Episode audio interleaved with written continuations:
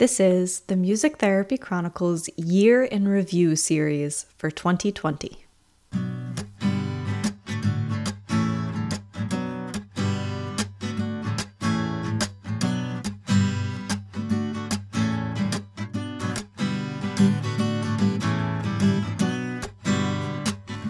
Welcome back to the Music Therapy Chronicles podcast. I hope you're having a wonderful day and a wonderful holiday season, no matter what that might look like. Um, it's likely a little untraditional this year, but I hope you are enjoying whatever you're doing to celebrate the holidays this season. And I hope you enjoy this mini series I've put together to finish out what has been quite a year. I think we can all agree. So, this year in review series is designed to be exactly what it sounds like. Um, I'm the type of person who loves a good reflection period and then goal setting for the future. And that's not to say that we necessarily need to set big goals moving forward into 2021. I acknowledge that everyone is in a very different place in life right now. And for many of us, just getting to 2021 is an accomplishment. And um, even for, say, the goal of giving yourself grace with whatever comes at you and how you handle that situation. Um, yeah, that's an accomplishment in itself. So, my vision for this mini series is to obviously listen back to some clips of episodes from this past year. Um, and when I was listening back to them and putting clips together for this episode, it was really interesting to think back to when I had these conversations initially, um, what was going through my head then versus what's going through my head now how my thinking has changed, how my understanding of things has changed, how my perspective has changed. And I took different things away from each episode than what was initially salient when I had the conversation the first time. So I hope that for you, listening back to these episodes provides a similar reflective experience where you notice how much you have grown, and perhaps you want to go back and listen to the entire episode um, or maybe you don't. Maybe you're ready to move on to something else. But as far as goal setting, hopefully you will take away something new from these conversation clips and can think of a way to apply it in 2021. And again, doesn't always have to be about goals. We're all getting through life right now, but if that's something you feel called to do, I hope this series helps you in um, in doing that. So, the episodes in this series are not presented in any particular order, um, they just kind of fell into place as I created this mini series. So, this particular episode features um, snippets from the conversations I had with Amber Rogers, Brandy and Lorelei of Decolonizing the Music Room, Bradley Drozdowski Kim Best, Carolyn Keeble, Bria Murakami, and Daniel Goldschmidt, and Shelley Anderson. So, in between each snippet, you'll hear um, a little musical break. I invite you to pause this episode at that time and maybe do some reflection or maybe check out the show notes from that particular guest to dive deeper into what they're saying. The full length episodes from each of these guests will be linked in the show notes. So you can, of course, find them there and listen back to these episodes in their entirety. Maybe you'll find, like I did, you learn something different listening back to it the second time. As always, if you're enjoying the show, please remember to subscribe so you don't miss an episode. Please consider leaving us a review so that more people can find this type of content. You can follow us on social media. We are at Music Therapy Chronicles on all the platforms. And uh, please consider becoming a patron on patreon.com. Oh, and we have a newsletter. So if you have not signed up for the newsletter, please do that. You will get an exclusive self care episode with some downloads, and you'll be the first to know about some exciting projects that I've been collaborating on. All right, I hope you enjoy this Year in Review 2020 mini series.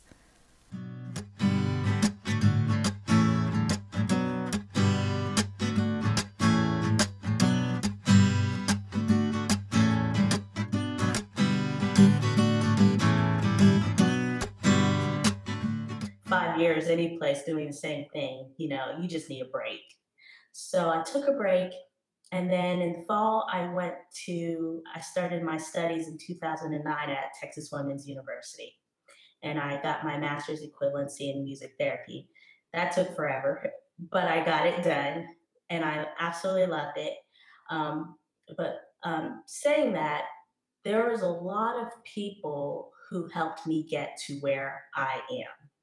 And one of my struggles growing up was I, I had a really difficult time with reading comprehension. It was really, really hard for me to learn. I have failed more things the first time than I passed. And I think that just built such empathy in me. Like I was I was the type of student that was so bad at theory uh, that they created a pre-theory class for me at OVU just for me and another student to learn theory. Um, so there, everything I've done has been such a hard climb, but there are so many people who supported me and and have spent endless amounts of time tutoring me, being in the practice room with me, some of my professors allowing me to come to their houses and helping me edit my papers so much support. And I truly believe that um, if you are helped, you're supposed to turn around and help someone else. Mm. You know, so so so I knew that as being a music therapist, it's not just about being a clinician, which I love different populations, but it's a it's also my purpose is to turn around and help other music therapists become board certified. And I knew that. I just didn't know how that would take shape, right? So, out of all of the things that I have failed in my life, I mean, so many things. It just built such, such empathy um, in me. But the one thing that I did not fail the first time was my boards. I passed my boards the first time. And I uh, contribute that to how I prepared for it.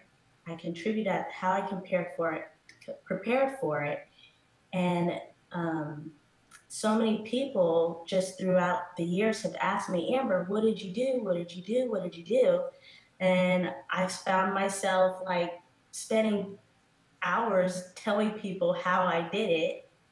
And, um, you know, at the end of the day, they have to find what works for them. But what I was telling people was really helping them. And I've heard so many success stories from it. Um, I've been tutoring people for three years, three years um, since 2018, uh-huh. and I I've gotten uh, just some amazing testimonials that I, I, could share some great stories with you. But um, so so yeah, so that's how it started. I me just helping other people and my passion for growing this profession. I want to see this profession go. Um, three years ago, statistics came out that um, first time test takers passed at like 73%. That was 73% was first time passing rate. It's gone down this year to 70%. So I'm even more focused on okay, what do I need to do? How do I need to help these um, students cross that finish line? What can I do to support them? And I'm more passionate about it than ever. So, so yeah, that's what I love to do. Um, that's how I got into doing this.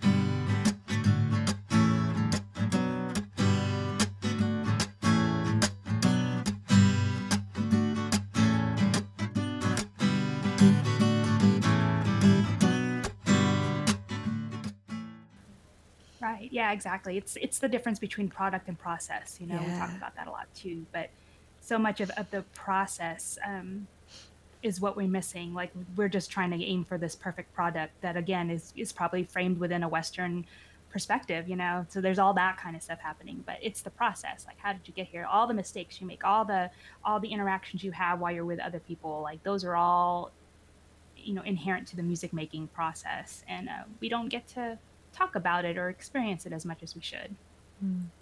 And I think to it, you know, we talk about repair, restorative actions and repair.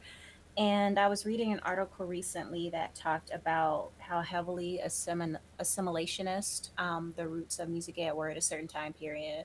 Mm. Um, in terms of they they spoke more to to European immigration, but even looking at how we have, I, I say we, you know, the the whole system has has essentially like wrung out that element of music just being part of life Mm. Yeah. because it was and you know i hear people who you know blame popular music and all this stuff and i mean you can talk about it, whatever but Mhm. like in terms of our roles as music educators you know like there's been this very assimilationist structure and there was like specific campaigning to have this pure american sense of what the highest form of music was to learn and a certain performance aesthetic and then pushing everything else out on the periphery of that mm-hmm. and you know making this line and making this separation and deeply ingraining that. And now it's like you know now we have to look at how do we how do we repair that? And it goes back to reaching out to to culture bearers and music makers for whom that that split didn't necessarily happen or they maintained that that other side so much that that we can talk about how to how to reconnect. Yeah. Yeah. And i think just the outcome of that is is that you are performing or learning music in a classroom much differently than how you would consume it outside of life. And it's Yeah. just they don't even seem to to relate anymore. And i think that's just the outcome of it which is sad right? We should try to make what we teach in the music class reflect more of what our students are experiencing of music outside of music class Yeah, and those other things can be adaptations for practical purposes, but not full replacements. hmm Yeah. Well, it sounds like um, you both have a beautiful vision, and you're you're melding these these clashing narratives right now. You're melding them so well, um, and the approach you're taking to me seems seems very sustainable. Uh, even though this is, like we said, this is tough. It's it's tough work. It's time consuming, uh, but we need it. We need it so much. So appreciated. Thank you. Yeah, we're um we'll see. We'll we'll see the the effectiveness and then we'll we'll change if we need to change, you know. Yeah, yeah. First we'll just try to convince people let's just start with that Mhm. we have to give a certain level of understanding. It's even, you know, like we we talk about resources and the idea of of like resources um, first and relationships second.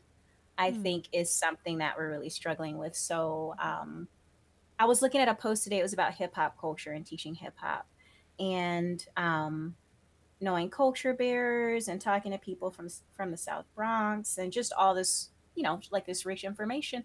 And down the the post, a teacher says, "Well, do you know if there were just like a graduate course I could take in hip hop?"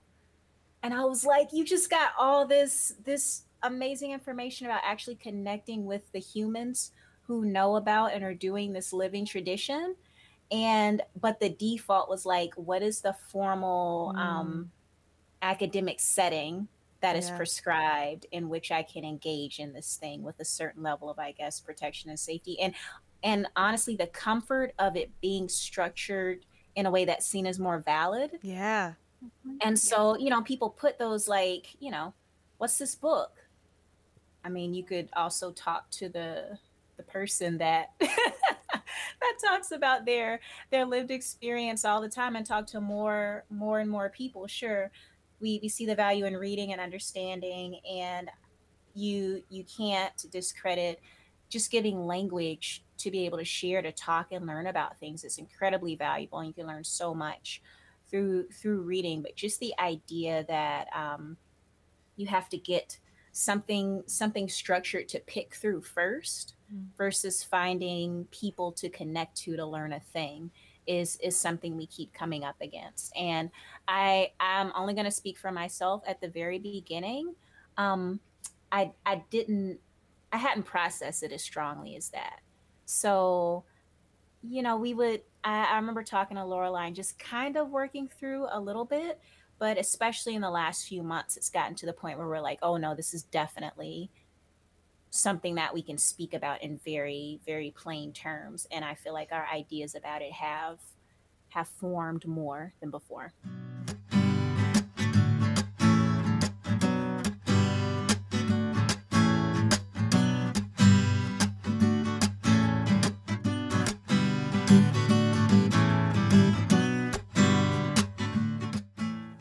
so so the um i i sort of condensed to seven from yeah i condensed it down to seven primary concerns um, from 22 sort of themes that i coded and, and I'll, I'll just read them here and some of them are longer so i might just sort of you know leave this and that out but um, number one being that there is too much in the way of performative displays of allied support on social media without a tangible tangible actionable step toward change um, this was expressed by many as a concern. The conversation is actionless and self-serving, which which I was intensely aware of in with this post because it, it was doing that. It, you know, in some to some degree, it, it had. Um, you know, it, it, had my intention of generating discussion, but at the same time, I can't ignore that it also, in some ways, was performative. Mm. Maybe it can't. Maybe maybe something like that can't be both. Can't not be both at the same time. Um, two, that there's a growing interest from white music therapists in gatherings, uh, in gathering and developing resources, education, and support groups on white fragility, white accountability, and uh, quote unquote how to be an ally, which which had had an opposing side too. It was this like how do we? It was white white music therapists can come together and talk about you know what how can we do the work without having to burdening black music therapists on training us or teaching us, educating us because they have their own thing that they're doing. Whereas on the other side, it was like, well, what is that going to do? Mm-hmm. We need to be we need to be listening to black voices, not only listening to but lifting, um, and also working with. What does it do to separate those groups out? So it's and it's easy to see. It's it makes sense to see both of those viewpoints. Mm-hmm. It makes it makes perfect sense, at least to me, to see that yeah, both of those things are important. And is there something to do with the sort of bothness of it? Yeah. Number, yeah. Number three being um, white music therapists need to balance one, standing back to listen and to lift um, uh, black voices in our field, um, and two, not leaning on the overwhelmed minority of black music therapists for support and guidance of needing to quote unquote figure it out ourselves. This includes differing thoughts and opinions on acting, listening, and doing both. Number four being an emphasis from many on working to avoid engaging in white saviorism. This includes taking caution with art and music making as a public display of support for Black music therapists, Black and Indigenous people, people of color. Um, five is systemic racism in the field of music therapy starts in our university programs, which are founded on the hegemony of Western classical music traditions. Um, provides little support in the way of scholarships and financial aid for marginalized groups in bachelor's, master's, and internship education opportunities, um, and which struggles to integrate cultural education and diversity into coursework, research, and curricula. Um, that one's a longer one, but I'll finish it out. This also generated some discussion regarding master's level entry in music therapy and its relationship with the lack of diversity in the field. Mm because that was also I think when this when the when the MLE thing was was going down mm-hmm. nationwide. Mm-hmm. Um, one of the major points was that that it, it bars diversity, um, and I I really want to I really want to see that research be done. I really want to know what the what the information is around that, and I think it takes a lot more than just looking at, at, at therapy training programs and music therapy and creative arts therapy programs. It means looking at but that whole that whole item as as a complete thing looks at figuring out how do we how do we make changes for our field in um, um, among an entire system because we're not the only we're not the only university program and universities are this huge industry Mm. this huge thing and and what change we make how can that affect how universities function in the first place on the ground but but how does how does the system of university of higher education impact what we're able to do in in, in our training as music therapists Yeah. six being music therapists are struggling to keep practices and businesses open during the pandemic which affects their ability to engage meaningfully and frequently in social justice activism and dialogue about systemic racism in our field Yeah. so this this sort of like well we're we're all going through hard times right now. Like when you cake on police brutality and racial injustice which has been around for a very long time but when you cake on this sudden sudden wakefulness to it hmm onto a global pandemic and the Trump presidency. Thanks for throwing that in there too. you know yeah. You know you're you're you're left with a lot of competing things. And uh, you know i guess i don't i don't hate to say it but that's it's priorities. You know for the for the music therapist and we're all we all have a different way of juggling those priorities and a different way of experiencing them.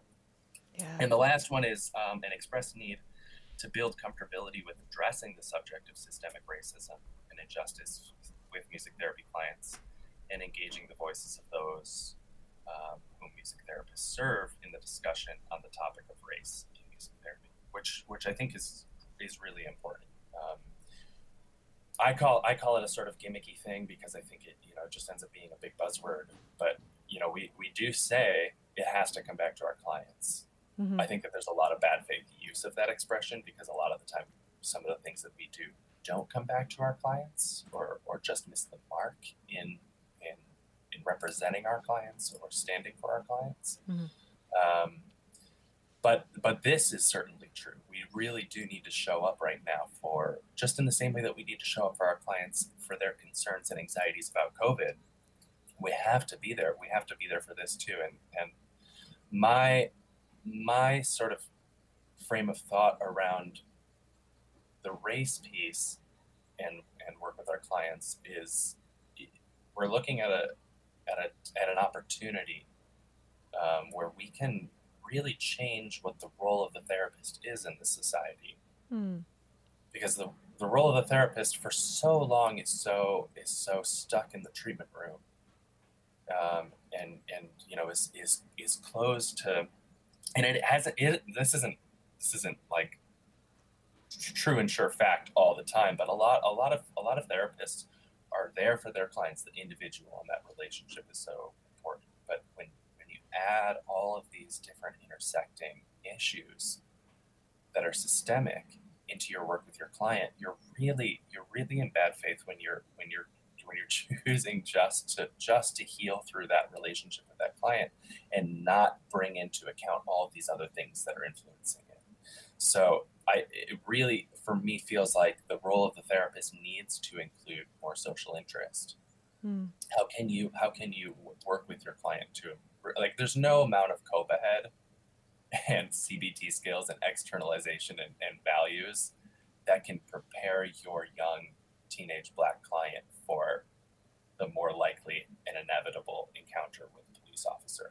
There's no amount of cbt skill that can that can prepare you for that especially if you're a white therapist. You just you oh, i i can't i can't sort of like even search in myself and find a conclusion for what that what that can be like and um, so it, it means do, it means doing social social justice work. It means doing activist work. It means showing up outside of our work and integrating that into our work to show up to, to lift communities and fight for systemic change. Because it really is like I, I can't think of a of a harder slap to the face to our clients to, to do right by them in the treatment room but not do right by them in our community not do right by them in our world Yeah. maybe that's a tall glass of water but that's that i think is is an opportunity that we have as a field and as as people in this society to really change the role of the therapist. And I say therapist because that's that's every therapist. That's art therapists, it's music therapists, social workers, it's psychologists and and the like.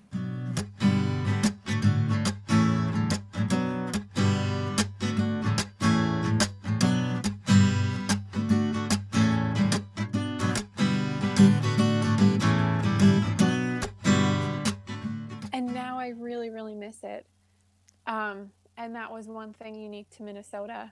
There were a lot of music therapists working in elder care, at least at the point when I was there.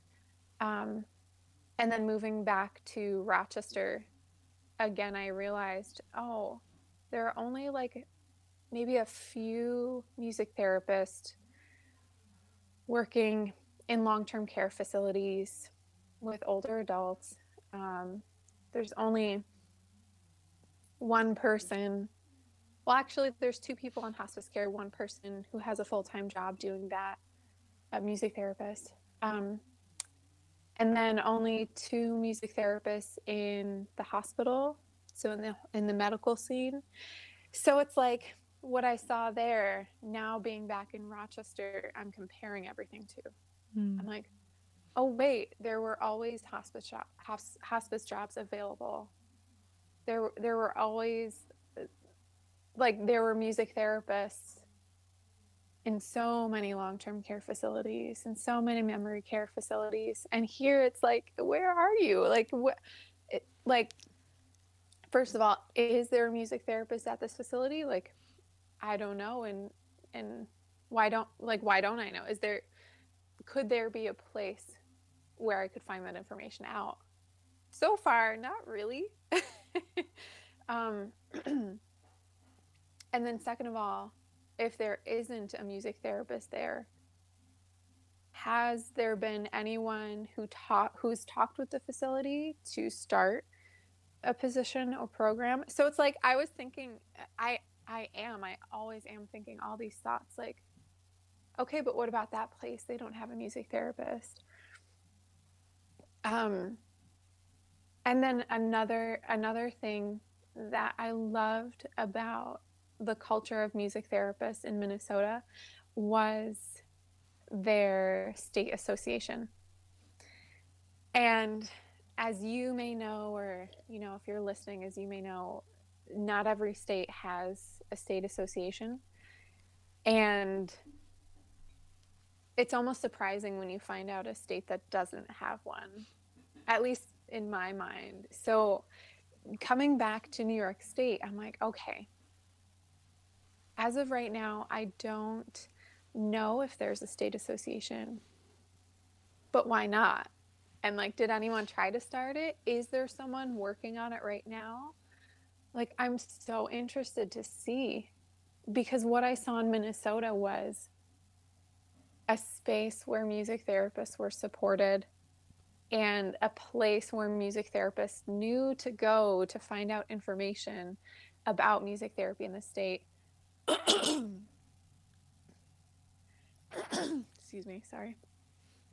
And then this beautiful community of music therapists who would support one another and the minnesota music therapists association would put on um, cmte workshops i think twice a year like once in the fall and once in the spring.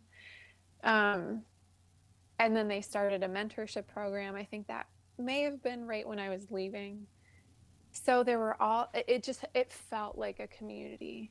It felt like this um, this this big circle of music therapists holding hands and helping one another so that was something that i felt in minnesota that when i came back to new york state i didn't feel. It felt more competitive. Mm. it felt it, it didn't feel like this community of comfort and support in the air. It felt like tension in the air. And that's not a good feeling. Yeah.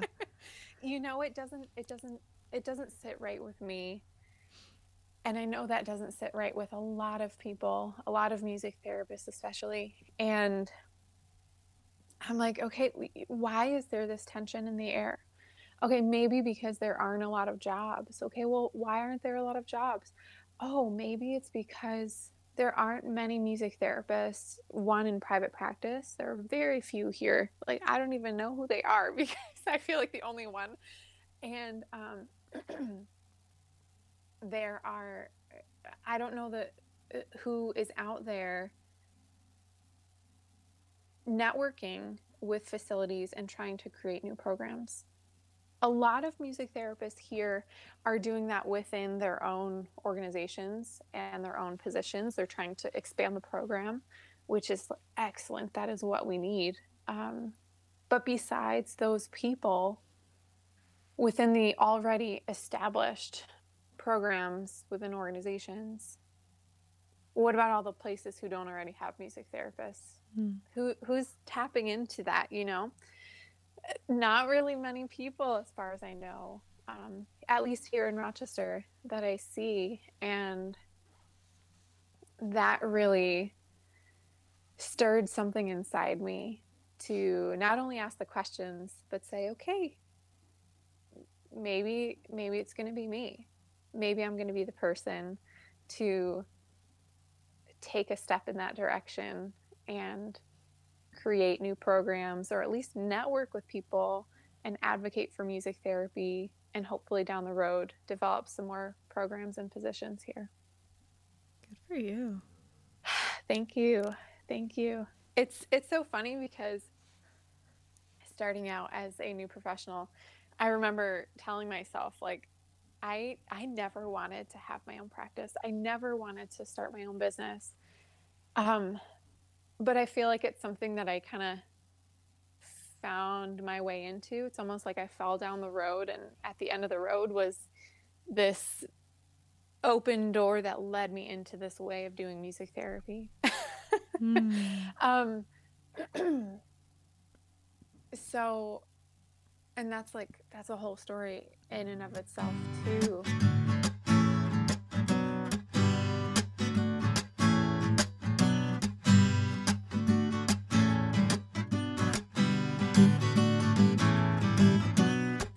So you, you threw out a lot of things and like I'm I'm ready. I'm ready to for the world to open up and to go on these retreats and to travel and all these things.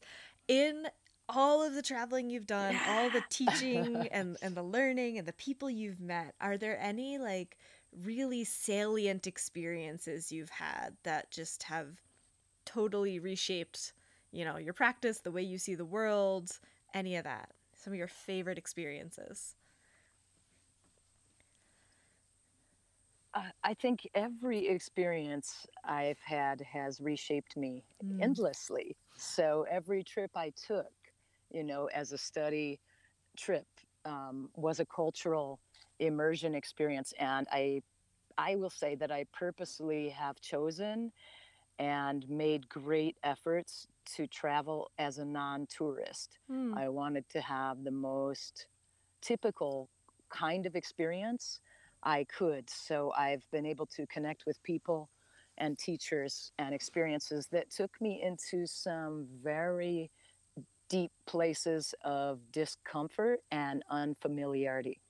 Mm. As a, you know, privileged white westerner, I, you know, had no access to these kind of experiences. No no personal up close encounters with how so many people on our planet are living with so very little and how they maximize fully and do so many things with drum and dance and music and song to emancipate and liberate their spirits and to stay well and healthy and you know to have these incredible positive attitude about life with so much less than we think we need here in the Western world.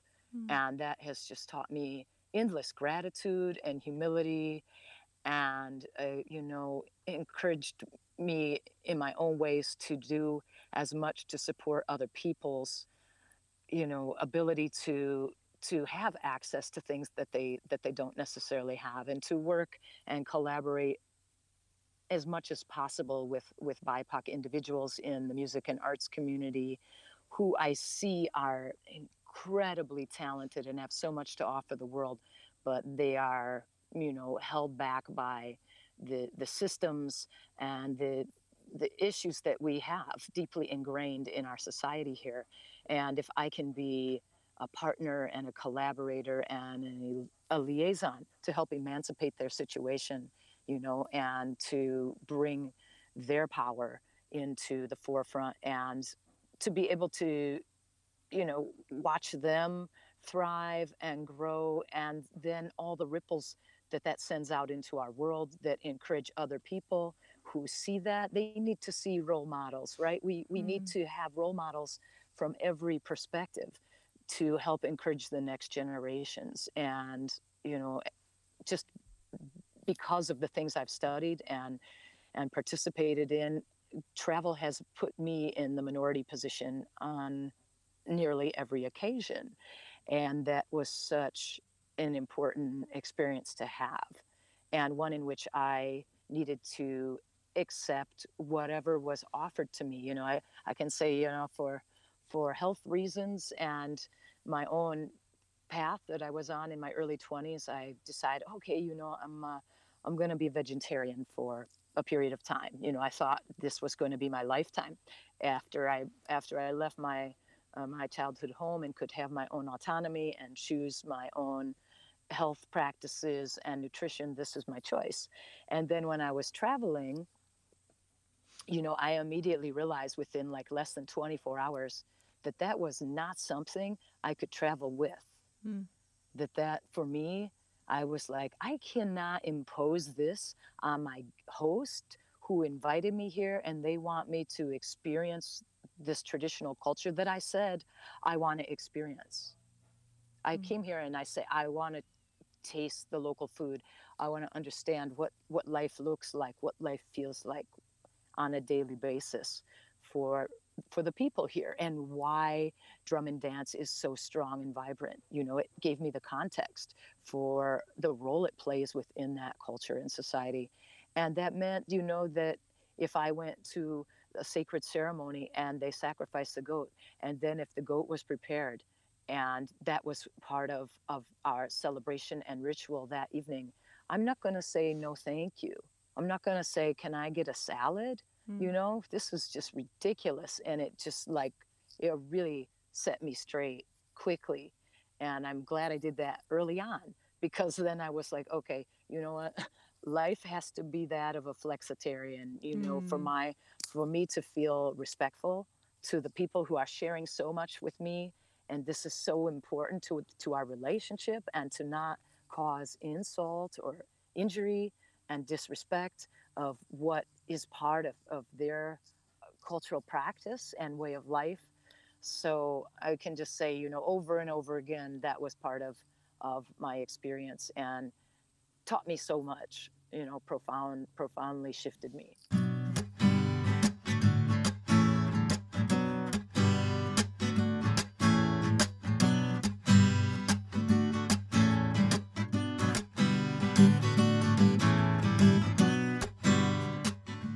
So they organized a hill day where a bunch of music therapists descended upon Springfield, Illinois.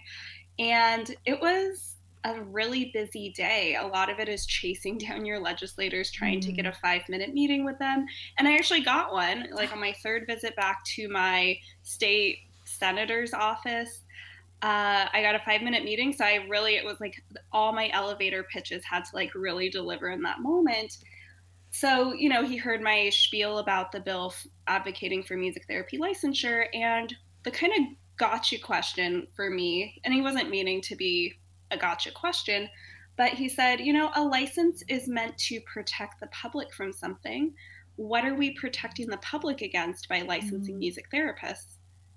And I really had no concrete answer for him. And that I think is a totally fair question. You know, what mm-hmm. makes us stand out as music therapists, we obviously don't own music as a, you know, a therapy, the therapeutic benefits of music. We don't own that.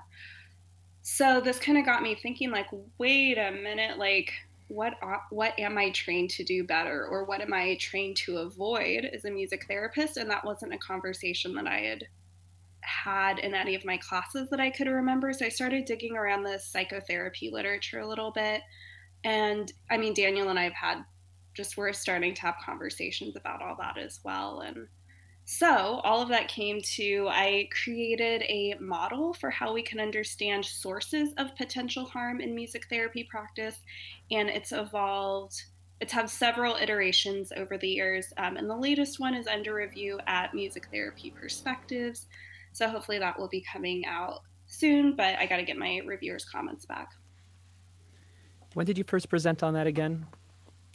I presented I presented earlier versions of my model at the national conference in 2017 as well as the Western Region conference in spring of 2018 i think mm. so it's been kind of it's been out there um, and there was also an amta pro podcast about an earlier version of my model um, it just life happened and getting it back into you know the published literature has just been a little bit of a, a pause there.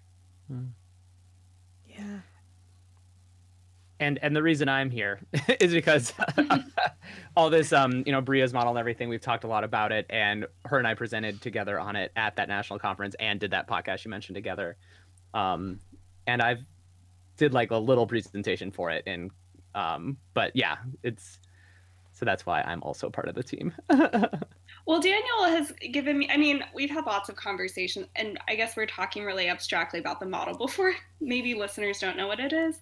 Um, Trish, I can send you a picture of the updated model so they can look at it because mm. describing mm. it abstractly is kind of tough. It's this triangle that now is, you know, has these three circles Ooh. around it. That'd be a really great, like, Radiolab style segment where we're like, one of us starts describing it and the music comes on. You know what I'm saying? it's a triangle. Da, da, da, da, da, da.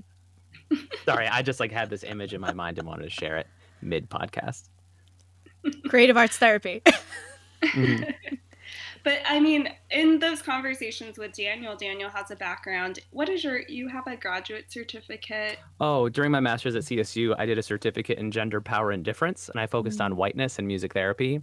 Um, well, I did a thesis on whiteness and music therapy, and I presented on that at National in Minneapolis last year. And then I presented it, quote unquote, in South Africa this summer. Not actually, was online, but for the South Africa World Congress.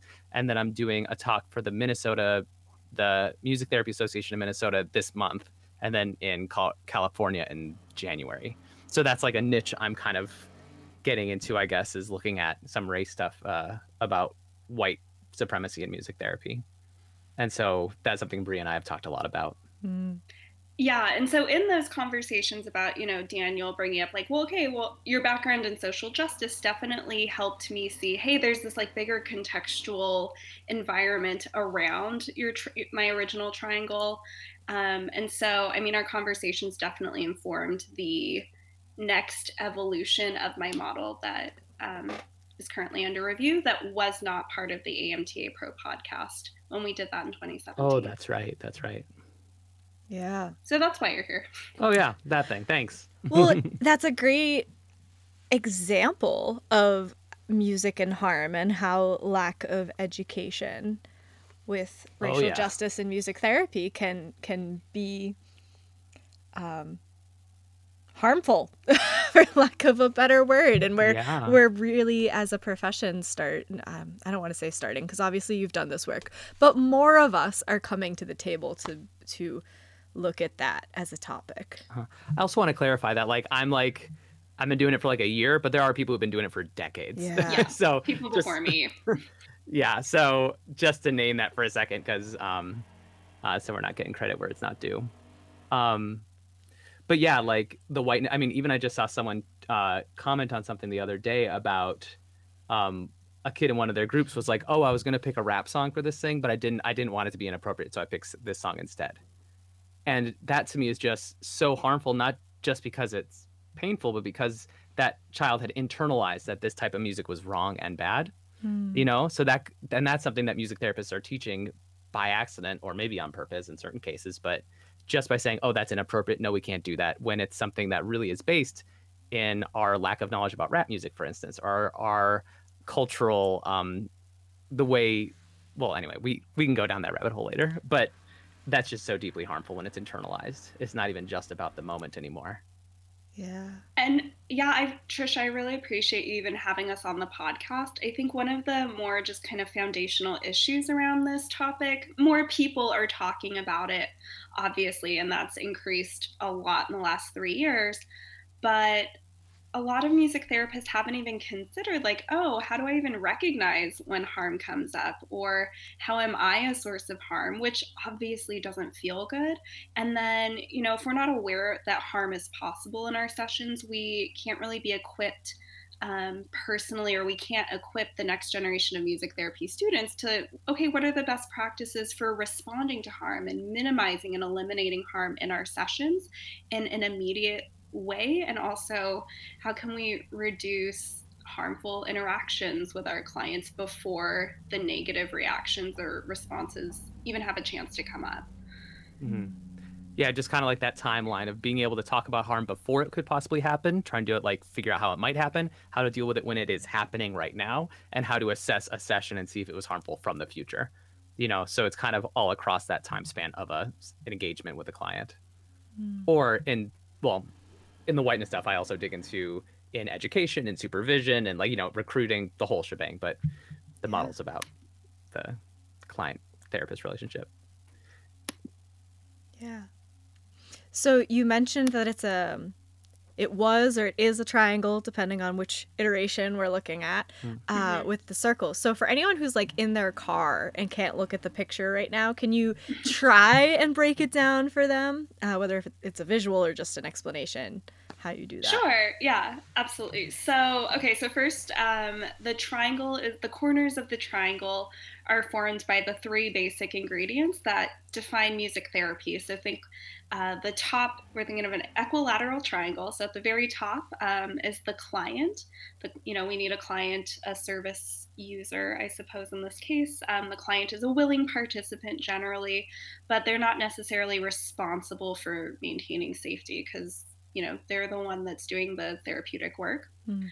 On the left side of the triangle, that's the music. So that's any auditory event that arises in the music therapy session. Of course, it can be recorded or live or spontaneous improvisations. Uh, let's see. And then the third ingredient, the right corner of the triangle, is the music therapist. And so that is who we are both as an individual, like my personality, my style, my philosophy of music therapy, and my decisions that I make. Um, okay, so then we've got so clients at the top, music is in the left corner, the music therapist is in the right corner. Then the sides of the triangle are the relationships or interactions that are formed between each of those three corners. So if we, uh, the right side would connect the client and the music therapist. So that is the therapeutic relationship, that alliance, that rapport, that trust that's built over the course of therapy the bottom side of the triangle connecting the music therapist to the music, I'm calling that the therapeutic applications of music. Mm. So those are the decisions, often musical decisions or therapeutic decisions that the therapist is making in the moment to facilitate the session or it might be their session planning which which nmt protocol am i going to bring in or how am i going to respond to this interaction amongst the group members and then the final side of the triangle on the left side connects the music to the client. And I'm calling these the client music associations. So this would be the client's preferences or any conditioned responses to certain um, I don't know, musical timbres or musical patterns, or their associations and thoughts about the musical artist, or, you know, all these kind of extra musical associations that can also come up. So that's our triangle. And then the fi- the newer piece, um, there's like imagine three concentric circles all around the like encompassing the entire triangle. And I'm calling these the ecological factors because of course therapy does not happen in a vacuum. There's always this context that is in the background that we some things we may be consciously aware of, other things we're not consciously aware of when we're leading our session. So, like the innermost circle, I'm calling those the micro e- ecological factors. So, that's the immediate session environment. So, are there other group members? Um, what time of day is the session taking place and What's the physical mm. environment? Kind of the middle circle, I'm calling those meso-ecological factors. So these are, I don't know, more contextual factors that are longer term specific to the client. So the client's um, cultural identities, the music therapist cultural identities, their personalities, that kind of thing. And then the outermost circle, I'm calling those macro ecological factors. So these are societal and political forces at play in whatever like society. Yeah, like a pandemic. you know, a, a, client's not able to access services as much, or, um, you know, the effects of racism and how that comes into play in a music therapy session, or the the state of the healthcare system at large and whether that impacts the client's ability to access music therapy services as well. So, all that to say, that's a lot of different pieces at play in all of our music therapy sessions. I my model posits that all of those pieces except the client can be a potential source of harm in clinical music therapy mm-hmm. practice. Mm.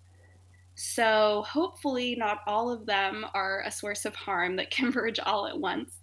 But um, yeah, my paper lays out like, okay, how how can each of these potentially be a source of harm, and then how can we also reduce harm by weighting or um, changing the importance of the other factors that are not a source of harm as immediately as possible.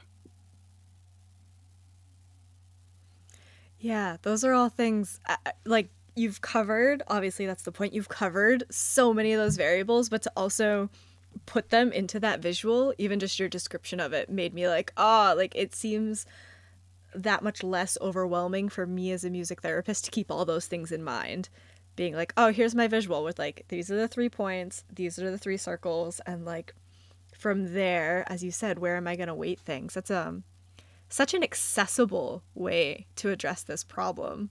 So thank you for breaking it down like that it's also beautiful because it can not just be used theoretically like look at you know this model of harm but it could even be used diagnostically mm. that after a session you say something didn't go right let's like look at it this one intervention here's what happened and you can look at these different areas and go well you know and use it as a way to visualize i mean i just picture an assessment that someone could have yeah. in like supervision you know where you have that triangle and the three circles and all right let's figure it out you know and yeah. and and part of the model also is this you know just like with a structure you know if one area gets you know harmed in some way as long as there's a lot of strength in the other areas you'll probably be, be probably be fine.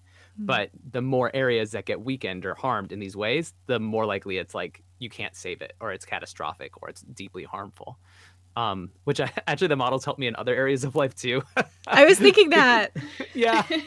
Where it's like this thing like it's about how many plates you're dropping you yes. know not just um yeah so so it's helped me a lot i know thinking of this model in um, because we were talking about this model just as i started my master's and um, taing and supervision and stuff so it was helpful for me in moving forward with all that too teaching yeah. young teaching uh, practicum students yeah and back to the original genesis of this project what a great um not only practical but tangible example to give to someone asking about like what are we protecting the public from and you literally have mm-hmm. like this is it this is what we are trained in that other music professionals are less likely to be trained in mm-hmm. uh, and why it's important that we are licensed and recognized and advocacy things Absolutely. And I mean, all this to say, even though I like things to be as delineated and clear and articulated as possible,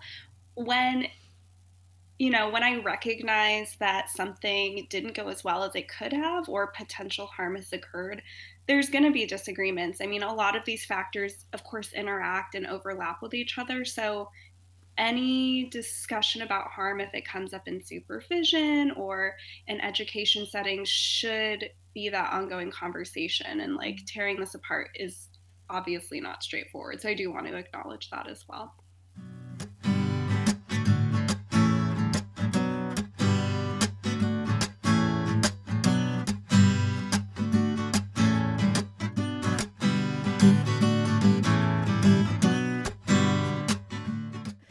More about your sign sheets. Yes, so they were originally born specifically for that one client whose parent identified you got to give me something. You got to help me use this at home. Um, so, what they are is they're pictures of me doing a sign with sometimes a note underneath it um, because sign language is a visual language. It's not meant to be put on paper, which is why it's um, not usually found on paper until recently, as more people are trying to learn it. Um, but it's also hard to read on paper sometimes. So, be a picture of me. There'll be arrows showing which way the sign goes, exact hand placement. And then sometimes, if it needs a note underneath, it'll have the word and a little note about how to do it at the bottom.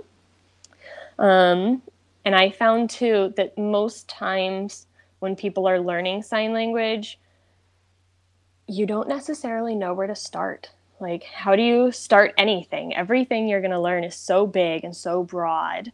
So, um, making it bite size for families was really important to me. Um, so, I would start with first signs like basic needs more, all done, water, sleep, help, things like that. Like, very basic communication. Um, and as parents would get more comfortable with that, then we could go into things like colors or toys, or especially in the summer, outside signs. And my goal and encouragement for these families was always to take this sheet, do whatever you need with it. Like, I encourage you to have clothing signs posted above the dresser and outside signs go outside. Like I will laminate them for you and put them out there. Or food signs go in the kitchen. That way, when your child walks up to you signing something, you're like, ooh, I recognize that, but I don't have it memorized yet. I can't quite pull out what they're saying. You just look up, there's the sign sheet. You can match the picture to what they're doing, and you know exactly, oh, my kid wants to go swimming right now, or oh, my kid needs a banana. Um, and it just cuts down on the tantrum. So I encourage them like cut them up, put them on a binder ring, give them to the babysitter, post them somewhere, like do whatever you need to do.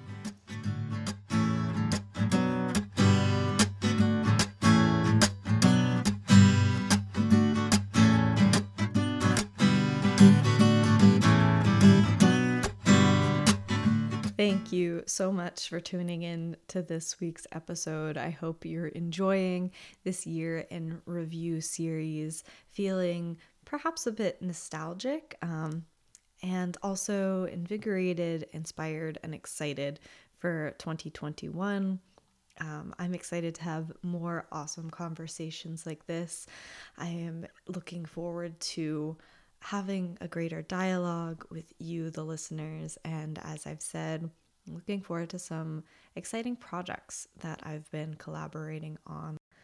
So, sign up for our newsletter so you don't miss anything um, regarding that and don't miss any of that news. Also, follow us on social media. We are at Music Therapy Chronicles. Please consider becoming a part of our Facebook group.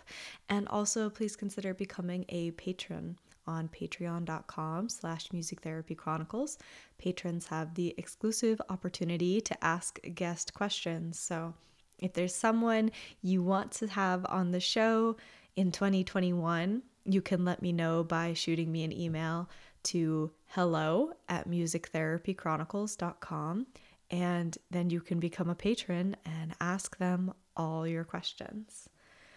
All right. I hope you have a wonderful rest of 2020 and a beautiful new year.